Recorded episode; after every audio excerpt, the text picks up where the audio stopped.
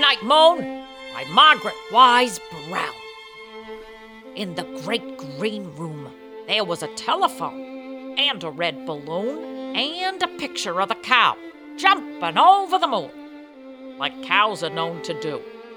And there were three little bears sitting on chairs, and two little kittens, and a pair of mittens, and a, a little toy house, and a young mouse, and a comb, and a brush, and a bowl full of mush. Damn it, clean up this house. This sounds like a hoarder's nightmare. And a quiet old lady who was whispering hush. Because she was old. She wanted everybody to shut the hell up. Good night, room. Good night, moon. Good night, cow jumping over the moon.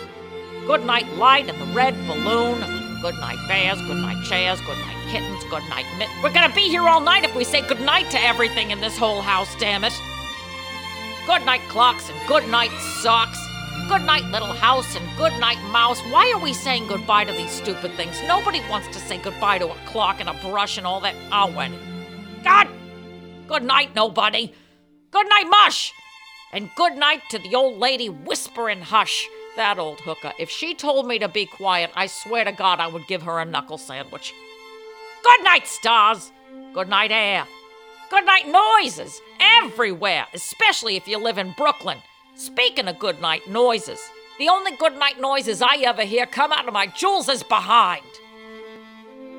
This was a lullaby and a bedtime story from Anne Landers. I hope you enjoyed your time with me.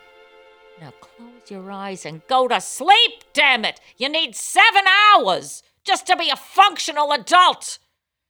See you in the morning.